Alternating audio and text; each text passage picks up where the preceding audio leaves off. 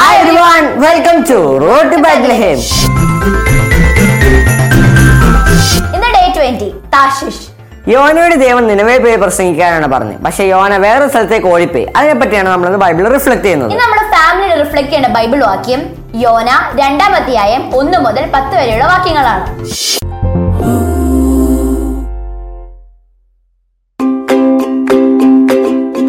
നിനവേ നഗരത്തിൽ പോയി അവിടുത്തെ ആളുകളുടെ ദുഷ്ടതയെക്കുറിച്ച് പ്രസംഗിക്കാൻ കർത്താവ് യോനയോട് പറഞ്ഞു. എന്നാൽ അവിടെ പോയി പ്രസംഗിക്കാൻ യോനായ്ക്ക് ഇഷ്ടമുണ്ടായിരുന്നില്ല. അതുകൊണ്ട് താർഷിഷ് എന്ന സ്ഥലത്തേക്ക് ഓടിപ്പോകാൻ യോന തീരുമാനിച്ചു. അങ്ങനെയാണ് താർഷിഷിലേക്കുള്ള കപ്പലിൽ കയറിയത്. യാത്രാ സമയത്ത് വലിയൊരു കൊടുങ്കാറ്റുണ്ടായി. ആ കൊടുങ്കാറ്റ് യോന നിമിത്തം ഉണ്ടായതാണെന്ന് മനസ്സിലായപ്പോൾ യോന തന്നെ പറഞ്ഞതനുസരിച്ച് കപ്പലിലുള്ളവർ അദ്ദേഹത്തെ കടലിലേക്ക് എറിഞ്ഞു അങ്ങനെ കടലിൽ വീണ യോനായെ ഒരു വലിയ മത്സ്യം വിഴുങ്ങി. ആ മത്സ്യത്തിന്റെ വയറ്റിൽ കിടന്നാണ് യോന പ്രാർത്ഥിച്ചത്. കഷ്ടതയിൽ കർത്താവിനെ വിളിച്ചപേക്ഷിക്കുന്നു എന്ന് പറഞ്ഞാണ് ഇവിടെ യോന പ്രാർത്ഥിക്കുന്നത്. അങ്ങ് എന്റെ ജീവനെ പാതാളത്തിൽ നിന്ന് പൊക്കിയെടുത്തുവെന്നും യോന പറയുന്നു. ഇനി താൻ നന്ദി പറഞ്ഞ് അങ്ങേക്ക് ബലിയർപ്പിക്കുമെന്നും യോന ഉറപ്പു പറയുന്നു. ഈ പ്രാർത്ഥനയുടെ അവസാനം എഴുതിയിരിക്കുന്നത് കർത്താവ് മത്സ്യത്തോട് കൽപ്പിച്ചു. അത് യോനായെ കരയിലേക്ക് ഛർദ്ദിച്ചിട്ടു എന്നാണ്. ഇപ്രകാരം നമ്മളും ദൈവം പറയുന്നത് അനുസരിക്കാതെ അപകടത്തിൽ പോയി ചാടിയിട്ടില്ലേ? ദൈവം സംസാരിക്കുന്നത് നമ്മുടെ മാതാപിതാക്കളിലൂടെയാകാം സ്കൂളിലെ അധ്യാപകരിലൂടെയാകാം. പക്ഷേ നമുക്ക് അതിഷ്ടമില്ലെങ്കിൽ നാം അതനുസരിക്കില്ല. എന്നിട്ടോ ചില പ്രശ്നങ്ങളിൽ പോയി കുടുങ്ങും. എങ്കിലും ആ സമയത്ത് ഞാൻ ചെയ്തത് തെറ്റിപ്പോയി എന്ന് ഈശോയോട് പറഞ്ഞ് പ്രാർത്ഥിക്കുക.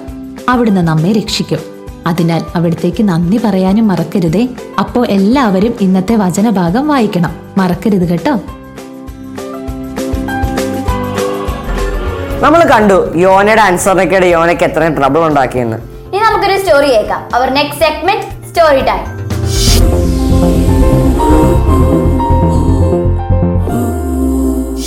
hi കൂട്ടുകാരെ. സ്റ്റോറി ടൈമിലേക്ക് എല്ലാവർക്കും സ്വാഗതം.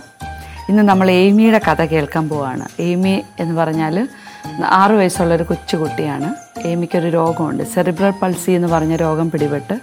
അപ്പോൾ നമുക്കറിയാം ആ രോഗമുള്ള കുഞ്ഞുങ്ങൾക്ക് നടക്കാൻ ബുദ്ധിമുട്ടുണ്ടാവും.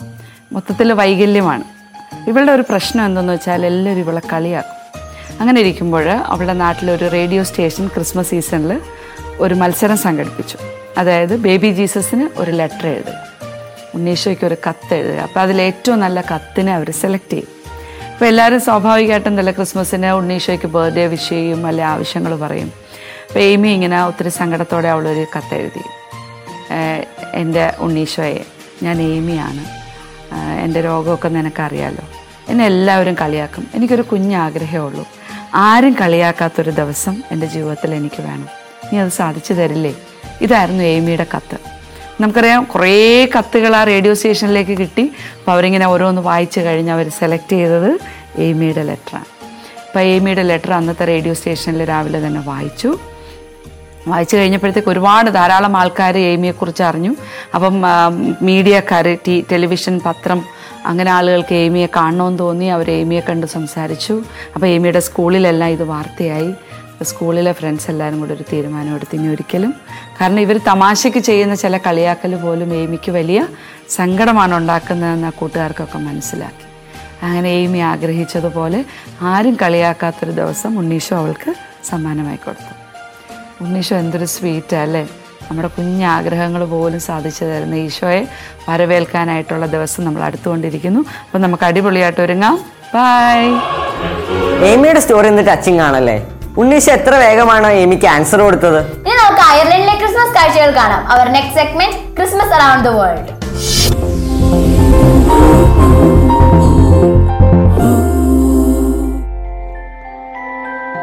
മറ്റെല്ലാ രാജ്യങ്ങളിലെയും പോലെ തന്നെ ക്രിസ്മസ് കാലം വർണങ്ങളുടെയും ആഘോഷങ്ങളുടെയും കാലമാണ് അയർലൻഡിൽ.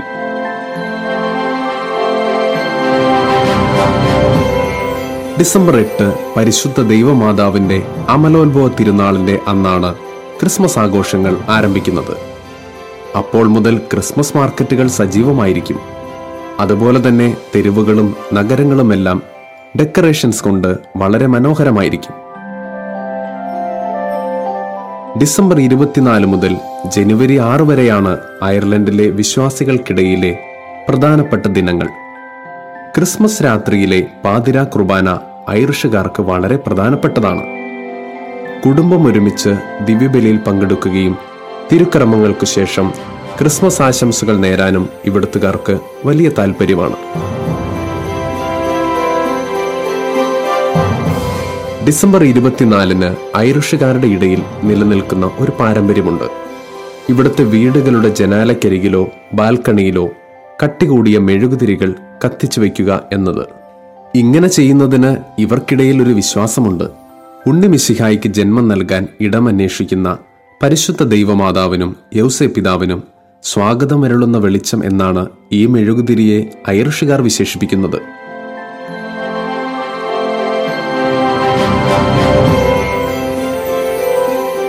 ഐറിഷുകാർ ക്രിസ്മസ് പാപ്പായെ വിളിക്കുന്നത് ഡേ ഡേ നോളക് എന്നാണ്.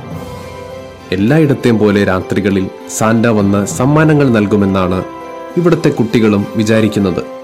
ആളുകൾ തന്നെ സാന്റയുടെ വേഷമിട്ട് വരും വീടുകളിൽ വന്ന് കഥകിൽ മുട്ടി കുട്ടികൾക്ക് സമ്മാനങ്ങൾ നൽകും. ഈ ക്രിസ്മസ് രാത്രികളിൽ കുട്ടികൾ കാത്തിരിക്കും. ഫാദർ ക്രിസ്മസ് വരുന്നതും കാത്ത്. കുട്ടികളെ സംബന്ധിച്ച് വളരെ സന്തോഷത്തിന്റെ ദിനങ്ങളാണ് ക്രിസ്മസ് നൽകുന്നത്.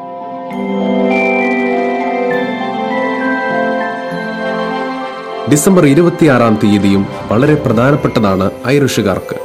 സെയിന്റ് സ്റ്റീഫൻസ് ഡേ ആണ് അന്ന്.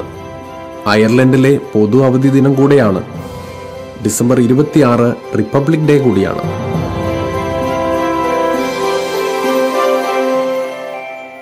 കാരോൾസും പ്രധാനപ്പെട്ടതാണ് അയർലൻഡിൽ. സംഘം സംഘമായി വീടുകളിൽ പോയി പാട്ടുകൾ പാടും. മിക്ക കരോൾ സംഘങ്ങളും അവർക്ക് കിട്ടുന്ന സംഭാവനകൾ ചാരിറ്റിക്കായാണ് ഉപയോഗിക്കുന്നത്. ക്രിസ്മസ് കേക്കുകൾ അയർലൻഡിൽ വളരെ പ്രശസ്തമാണ്. എല്ലാ വീടുകളിലും കേക്കുകൾ മുറിച്ച് ക്രിസ്മസിന്റെ സന്തോഷം പങ്കുവയ്ക്കും.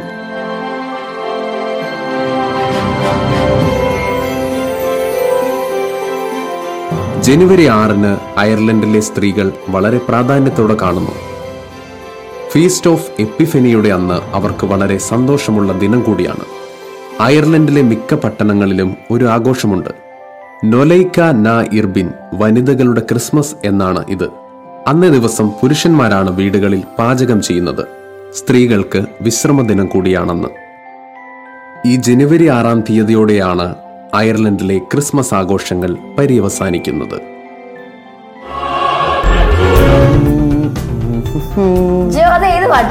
ഓ ഹോളിനെ നല്ല ഫേമസ് സോങ് അല്ലേ അതെ നമ്മുടെ ഇന്നത്തെ സെഗ്മെന്റിൽ ആ പാട്ടാണ്. റോട്ട് ബദൽഹേമിന്റെ ഫോർത്ത് സൺഡേയിലെ അടുത്ത segment carol singing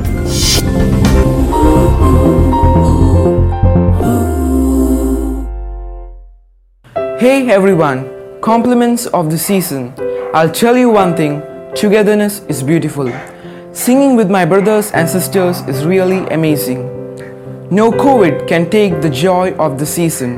Today, the fourth Sunday of Advent, the purple candle, called as the angel candle, is being lit by my lovely brother and sister Elvis and Evita. Lord God, may your blessings come upon us as we light the candles of this wreath. May the wreath and its light be a sign of Christ's promise to bring us salvation. We make this to Christ our Lord. Amen.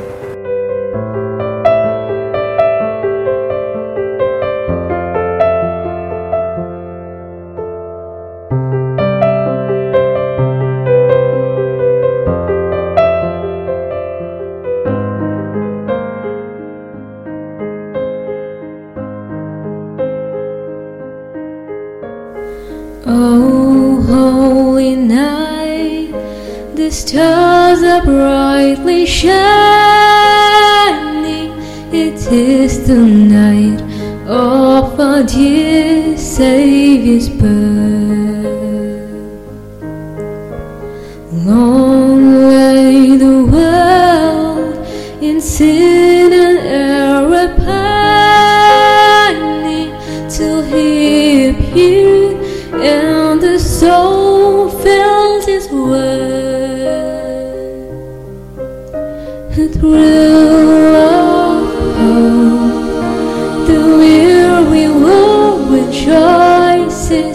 beyond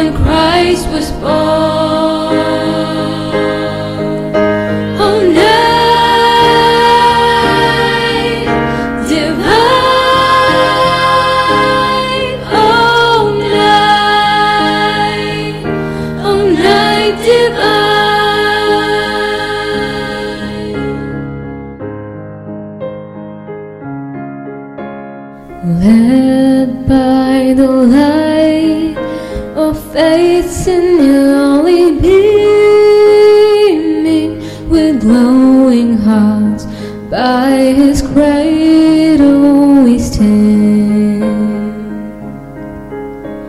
So led by light of stars sweetly gleaming here came the wise man from orient land. Through